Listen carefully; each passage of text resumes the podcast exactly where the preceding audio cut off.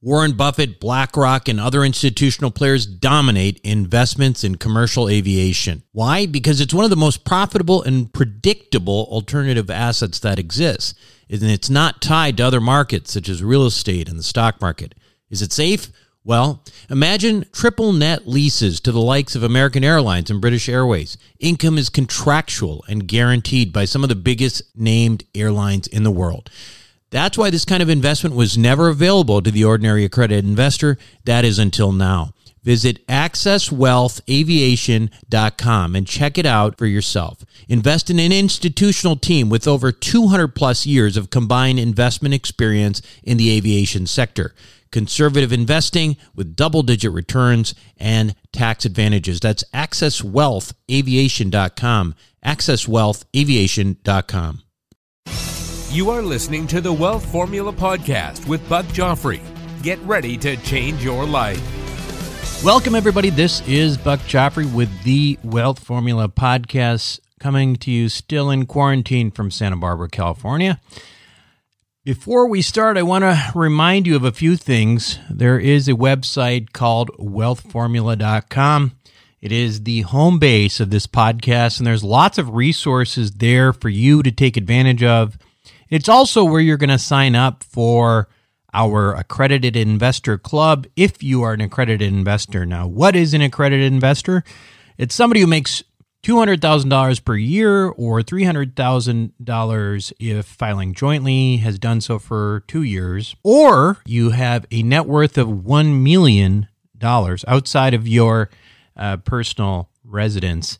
So the bar is not that hard for most of you, I know, because you're super successful.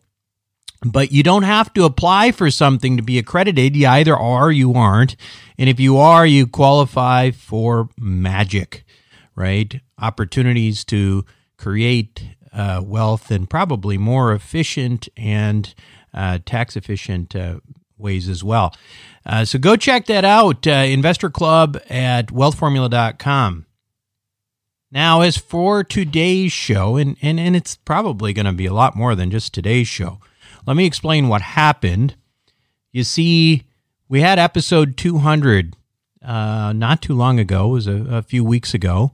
And, um, and so I had all of these questions on, you know, Ask Buck, and it was going to be like a, you know, episode 200. And I was like, okay. So, all these questions, and I was going to do uh, multiple shows uh, in a row to answer uh, these kind of questions. They tend to be pretty popular shows, but the problem was uh, not the problem, but what ended up happening is we um, we got hit with this whole uh, COVID nineteen thing, and we ended up uh, doing a series of you know shows that were much more relevant to that. Uh, what was going on? we've had economists talk about what's going on. We've had um, you know, we've we've we've had doctors, uh, physicians uh, come on the show and discuss things. Anyway, we kind of got behind with all these questions, but I have all these questions, and again, they tend to be very popular shows because I think, you know, these are the shows where you get my opinion. It's just it's not just me interviewing somebody else. So today we are going to start with these questions, and I have to warn you, some of them are a little bit old, a little bit old, and uh, we're going to get through them. And my guess is it's going to take a couple of shows. It might even take a third show. Who knows? But we're going to start. We're going to get through pretty much everything uh, that you have sent me.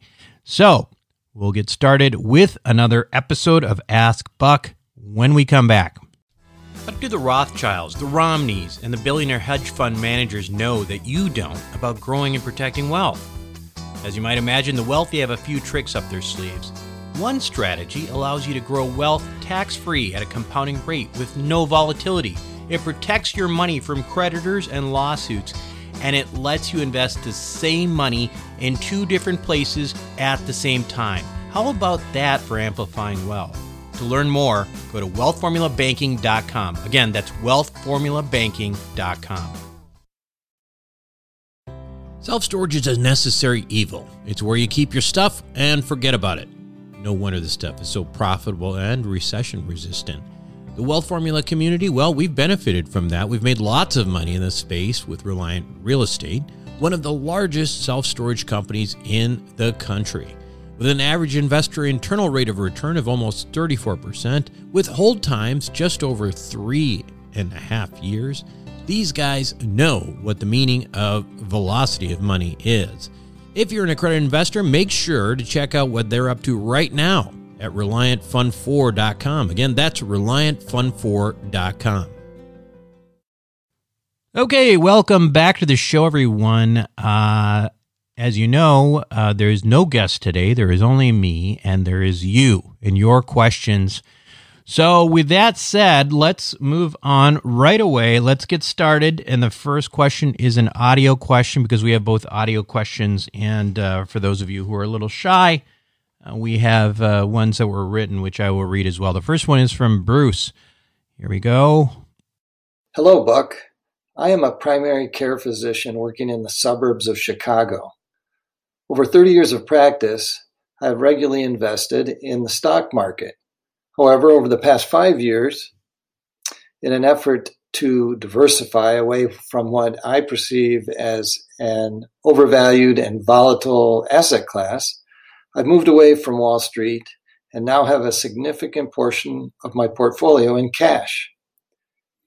I recently invested in an oil and gas offering with Resolute Capital Partners in an effort to take advantage of recent price declines in that asset class. What other opportunities for investment do you see presenting over the next couple of years? Thanks, Bruce Corwin. Well, thanks for your question, Bruce. Uh, well, um, I have to say that being in cash right now is obviously fortuitous. Uh, I can't remember if this uh, this particular question was before COVID nineteen or not, but if it was before, well, great place to be in right now, in my humble opinion. Uh, that is cash. You know, cash is king, and as I've said on this program before. Um, you know this uh, this pandemic has hit us like a gigantic earthquake, but you know as we saw in Fukushima, Japan, after they had the big earthquake, the ensuing tsunami was even worse and more destructive, and the complexity of trouble from that initial insu- uh, of the initial insult of that earthquake, including the nuclear reactor failure, etc., was a complete surprise. And, um, you know, that was not predicted by anyone. So using that horrible example of, you know, what can happen when you least expect it after you get punched in the face, uh, well, we're waiting, in my opinion, right now for a tsunami to hit. I'm not sure it's going to hit. Um, you know, to be clear, it's completely unclear what's going to happen to me, but it's certainly possible.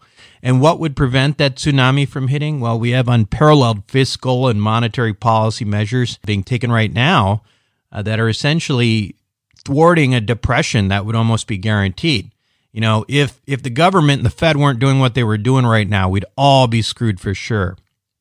But the real question is, how much of what they're doing right now. I mean, all the trillions of dollars and all of the, uh, you know, the feds even get involved in junk bonds and all that. Uh, how much uh, of it, the, those efforts are going to mitigate our damage? You know, uh, the stock market is obviously betting that things will get back to normal pretty quickly. They seem to be very, very optimistic. Uh, you know, you've got a market that's down maybe 12 to 14 percent and you have to ask yourself this question Is this a 12 to 14% problem? Uh, you know, I don't think so. I think it's a far greater problem than that. So the market is clearly factoring in this idea that there's going to be some sort of quick recovery. You know, I've talked to some institutional advisors and they are like, "Oh yeah, we think that the worst is behind us." You know, I'll tell you what, I it's hard for me to believe. But then again, we've never had to do this kind of, you know, fiscal and monetary relief uh, this quickly and this fast. So, you know, I'm not as optimistic uh, as as some of those people, but I'm also admittedly not smart enough to know if these interventions by the government and the Fed will give us some sort of soft landing. I would be shocked. I would be very surprised, but I also am not going to sit there and act like I'm, you know, that I can predict the future. Uh, we've never been here before. But, you know, getting back to your question, bottom line is that most asset classes are still in a falling knife scenario. You know, the old saying that never try to catch a falling knife. You know, if, if things go south, everything, everything will go on sale. But it's hard to say, right? It's hard to say for sure. As you know, as our listeners and our investor club knows, we in multifamily, in apartment buildings, a working class multifamily in markets like Dallas and Phoenix, Scottsdale, and uh, Atlanta, where we focus on high, high growth markets and value add, we're actually doing really, really well. I mean, it's pretty extraordinary how well we're doing throughout this. Um, and what I am realizing is that responsible operators, like the good jockeys, that if you bet on the right jockeys, um, they are showing resilience of this asset class right now. Sure, there's you know bad operators that are using this as an example or using this as an excuse to say why they're not performing, but the good operators are are really performing well. And if that trend continues, it is quite possible that we could see multifamily apartment buildings, uh, you know, all these uh, assets in real estate that are are performing well despite all of this craziness, actually turn into like a safe harbor for a lot of uh, you know bigger money, and we could see a lot more money uh, then going into apartments and drive up costs. So it's hard to predict, but overall, what I would say is it's a falling knife. You know, I, in my opinion, you don't do anything except I don't disagree at all with your oil investment. It makes sense to me um, because of what happened with oil and gas. We started out with obviously this enormous drop in energy consumption. Energy consumption be, uh, dropped because, well, hey, we all are home, right? And no one's traveling and all that stuff. But then on top of that, there was this breakup between OPEC and Russia, uh, the the uh, the so-called OPEC plus that caused prices to plunge even more. And as you know, uh, crude oil prices actually dropped below zero. So, you know that you know oil and gas doesn't really get beat up any more than that. You can you know you're already negative, right? How much worse could it be? So I actually think that blood was in the street, and as we're seeing, there's already a little bit of a recovery there.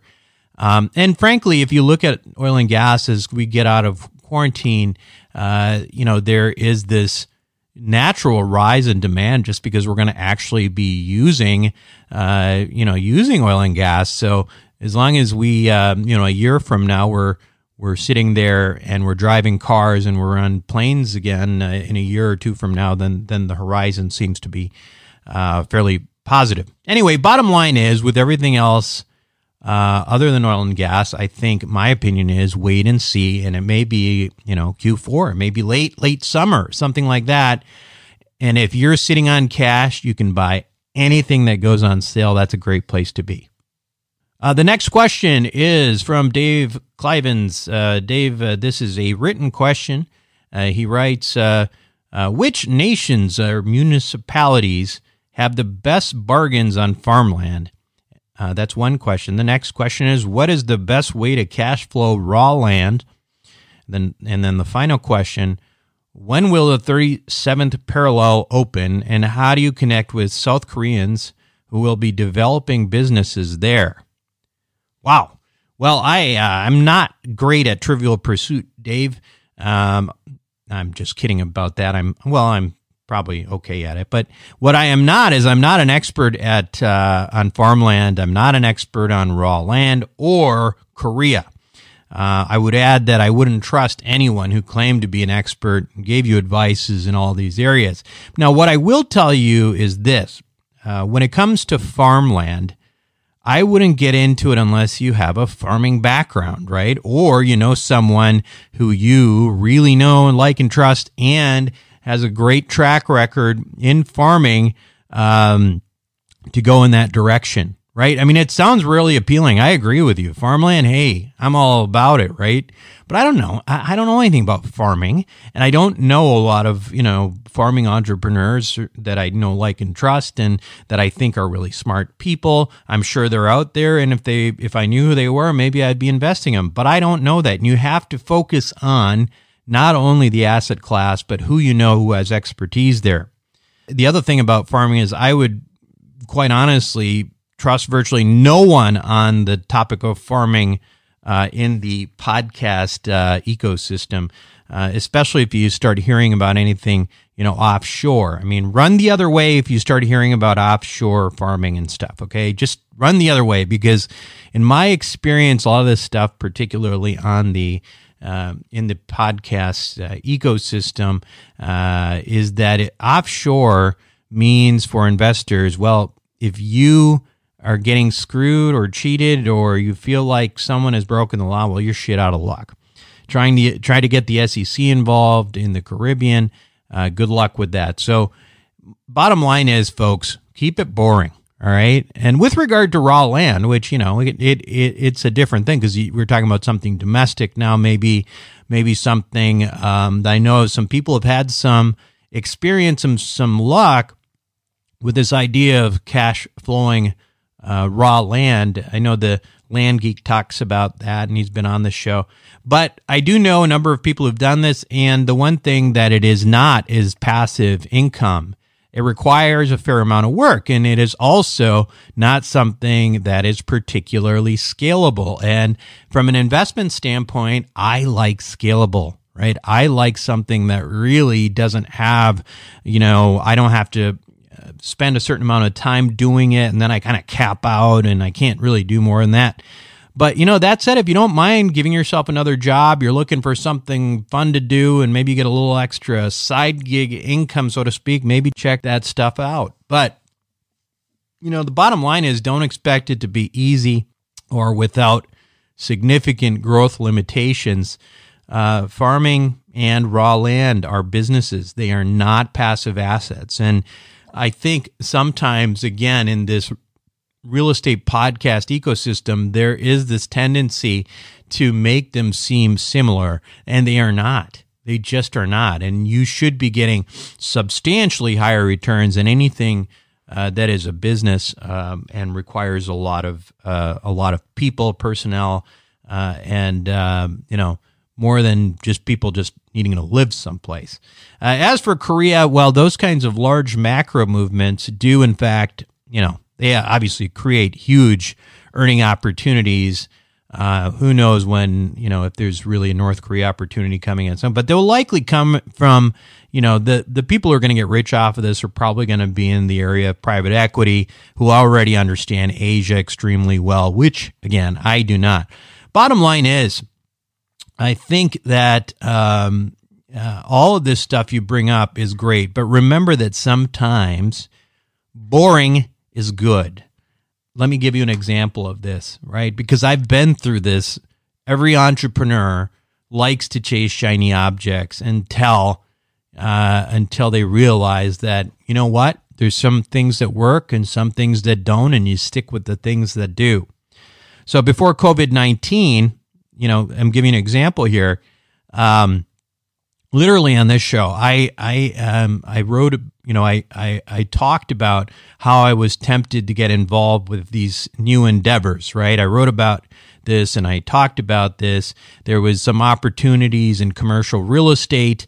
Um, there was uh, you know commercial real estate with large um, you know tenants. Um, that that seemed very stable. There was some opportunities that sounded really good with some extremely good operators in the fast food industry, uh, and you know I seriously thought about them. Made, had some meetings, but then I turned them down, and I turned them around. I, I turned them down just a couple of months uh, before all of this COVID nineteen stuff happened. It wasn't because I, I you know I'm claiming to predict this. I didn't the bottom line was that when I looked at those opportunities, the risk adjusted returns for those investments, the risk adjusted returns for those investments, that's important line, was not even close to what we get in apartment buildings uh, what we've you know what we've been targeting and what we've gotten uh, in in apartment buildings through our investor club. You know, just an example, you know, uh, Western Wealth Capital uh, is uh, one of our main partners. Um, they've done 30% annualized returns on average of 32 divestments. 30% annualized returns on multifamily workforce, uh, you know, multifamily uh, working class real estate. I mean, that's a lot more stable than, you know, a burger joint or, you know, uh, office space. A lot more stable. So you got to show me some serious, um, you know, you got to show me some serious returns and risk adjustment for me to start looking in another direction. Anyway, uh, like I said, you know, so I passed on that. Guess what? Three months into the disaster, all those businesses, opportunities that I was thinking about, well, they're toast, right? I mean, they may recover, but they're toast right now. Um, but our multifamily real estate, uh, we've got in our investor club 350 400 million dollars uh, of of investment uh, multifamily real estate and collectively we not only kept cash flowing in the last few months through this crisis but we also actually hit all-time highs in occupancy right because people got to live somewhere so the moral of the story sometimes it's better not to chase shiny objects Sometimes boring is good. Actually, most of the time, boring is good. Next question is another written question from Michael Carter. It says, Hi, Buck. I've been enjoying your show for the past couple of years. I'm early in my medical career, and I'd like to get your thoughts on what you might do, might do with, let's say, $100,000 during this pandemic.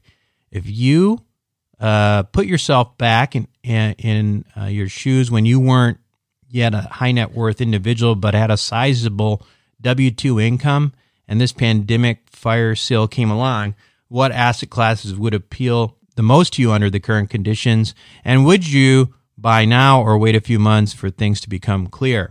Well, remember, don't try to catch a falling knife, right?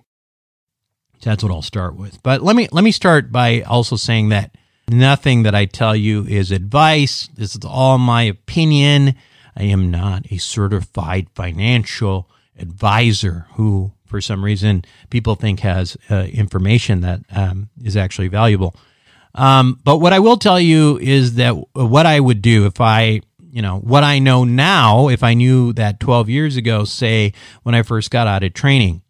And in reality, uh, what I would do then is what I do now um, slightly different, but it's basically the same formula for what I do now. Because again, uh, going back to the last questions, I kind of stopped chasing shiny objects. Right. So now 85 to 90% of my investable assets uh, every year go into either wealth formula banking, a type of infinite banking that you know about when you go to wealthformulabanking.com, or uh, real estate or or sort of both, which we'll get into in a second. Specifically in real estate, I like multifamily workforce housing, as we discussed, uh, and I also occasionally will dip my toes into the self storage space as well. Now, uh, again, with regard to real estate, to be honest, with uh, uh, to be honest, there you, you, know everybody goes through this discovery of real estate. Um, you know, maybe you read a Kiyosaki book or something like that, and all of a sudden you're like, "I like this real estate thing. It makes a lot of sense to me. But what you have to do is be honest with yourself. Um, and being honest with yourself early on is a good idea. And ask yourself the question of whether you want to be a landlord or if you want the income and tax benefits of real estate and all those great things, wealth creation, etc., without giving yourself another job. Now, if you don't want to be a landlord, focus on identifying operators with whom you can invest. I've talked about a couple, um, you know, and we we deal with a lot of those people in uh, Investor Club uh, for for accredited investors. So you can go sign up for that if you're interested. But you know, it's not just you know our group. I mean, MC companies, Ken McElroy's company, I love them too.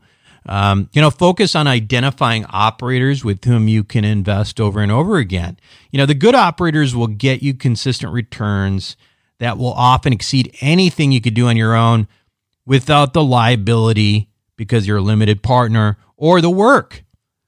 Well, how do you do that? Well, if you're an accredited investor, it's going to take a little work uh, up front, right? Your due diligence becomes not doing due diligence on properties, but actually on the operators, right? Choosing the jockeys. And once you find the jockeys, you can keep going back to them over a long period of time. That's what we do in our uh, accredited investor group all the time, right?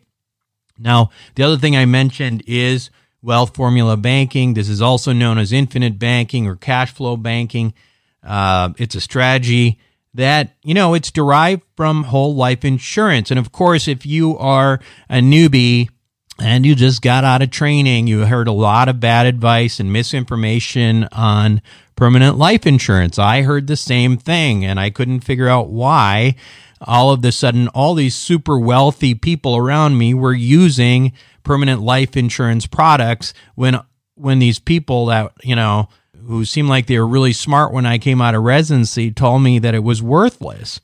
Well, it's because they weren't. It's because they weren't super wealthy. They didn't really know what all these uh, what all these uh, different paradigms and and strategies look like. Bottom line is, uh, strategy like wealth formula banking allows you to, you know, you make five five and a half percent free, you know, tax free compounding interest that's virtually guaranteed uh, we could say virtually guaranteed because dividends have been paying out since before the Civil War.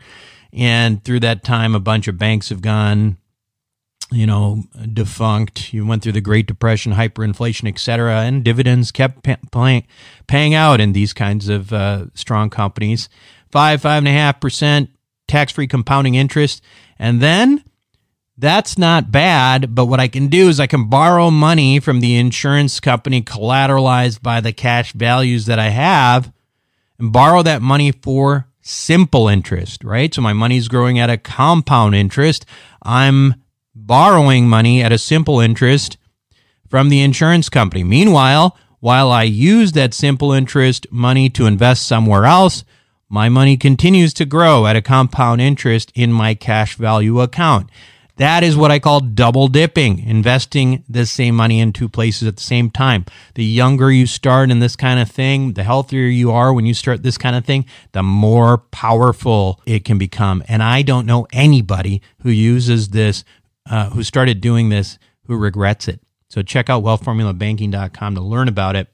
Now, this strategy also has two additional benefits, right? Uh, first of all, it's stable uh, as anything gets. Far more conservative than corporate bonds, in my opinion, right? I mean, insurance companies that own all the fanciest real estate in the country and all of the you know finest assets and are massively capitalized been around for hundreds of years through all these things. This is in my opinion uh, going to be superior to a corporate bond.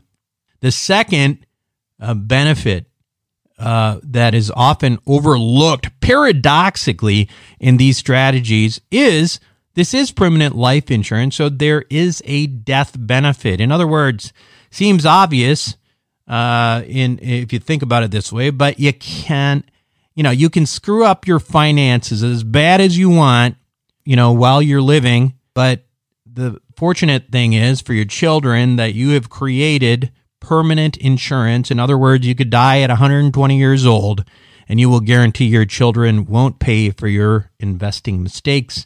They'll be taken care of. Now, uh, given where we are at in this moment with this pandemic, as you uh, uh, asked about specifically, not buying any assets for a while until the economy declares itself um, with either a surprising rebound or blood in the street you know, the knife is falling, right? I would personally, right now, uh, potentially look into uh, setting up a, a, banking policy. Go to wealthformula, wealthformulabanking.com, look at it. May not be for you, but I'm telling you, the sooner you get this concept in your head and you learn the power of it, you owe it to yourself to do that. Now, uh, I said 85 to 90% of my money goes, you know, either uh, the permanent products or real estate. So you might be wondering where the last 10 to 15% of my portfolio goes. Well, I like to take some chances and look for asymmetric risk opportunities um, that could create disproportionate returns. Uh, so we're talking about startups, venture. For me, you know, I played with cryptocurrency. Um, you know, I'm not sure honestly if that's a great idea for you until you know you you have a little bit more of a foundation. But as you you know as you start to build your wealth and you have some more money to play with, I have called this in the past Maserati money until I actually bought one. Uh, so let, let me call it um, Ferrari money or you know Porsche money, the money that you instead of buying a, a Porsche or Ferrari, you decide, you know what, I'm going to play with this, and well, if I if I bought one of those cars off the lot, it would depreciate automatically, and there's guaranteed no return. Here, I'm going to play with something and give myself an opportunity for an enormous uh, return. Anyway, let's see. I would say that perhaps that is a good place uh, to stop for this particular episode of Wealth Formula Podcast. At least, I mean, with the Ask Buck component of this. Uh, we'll be right back after these messages. Welcome back to the show, everyone. I want to remind you that if you like this stuff and you're really into, you know, this whole concept of personal finance and you want to find a like-minded group and you've got some time in your hands because of the pandemic or whatever, you may want to consider joining our Wealth Formula Network. This is our private group. Wealth Formula Network is the uh, you know, sort of our private community online, right? So it starts with a course, then you have a Facebook group, then you have, you know, there's a private portal, and then probably the most popular thing is bi-weekly Zoom video phone calls um, they're not just phone calls, they're obviously video conferences. I think that's what you would call them. And we do that bi weekly. We do fun things like, for example, you know, this week we are doing a book club on the Black Swan, uh, which uh, the um, Nassim Taleb book. Uh, we'll talk about everybody's personal, you know, financial uh, qu- uh, questions, address them, uh, this is where we can, you know, name names and take no prisoners, so to speak. If there's things going on uh, in the space and you need to avoid somebody, this is where we will freely talk about it. But again, it starts with a course. You go and then, then you become part of the community. It's definitely something to look into. If you are one of those people who loves this stuff and nobody around you does, uh, your wife won't talk to you about it, your neighbors, uh, they're not interested um, and you need an outlet, right? So this is a community for you. Check it out. Go to wealthformularoadmap.com. That's it for this episode of Ask Buck and Wealth Formula Podcast. This is Buck Joffrey signing off. Thank you for listening to the Wealth Formula Podcast. Visit us on the web at wealthformula.com. The information contained in this podcast are opinions, not fact. As always, consult your own financial team before making any investment. See you next time.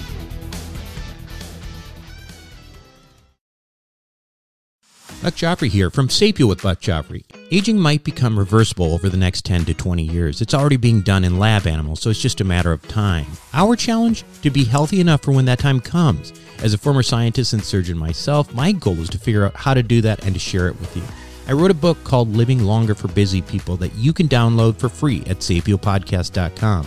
You'll be amazed at just how a few daily adjustments can add years of a healthy life for you. Again, download it for free, sapiopodcast.com.